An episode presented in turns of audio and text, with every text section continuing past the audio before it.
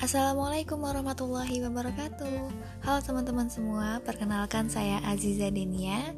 Di podcast cerita tiga kata ini kita akan berbagi cerita banyak hal e, Dari tiga kata sederhana bisa menjadi cerita yang bermakna.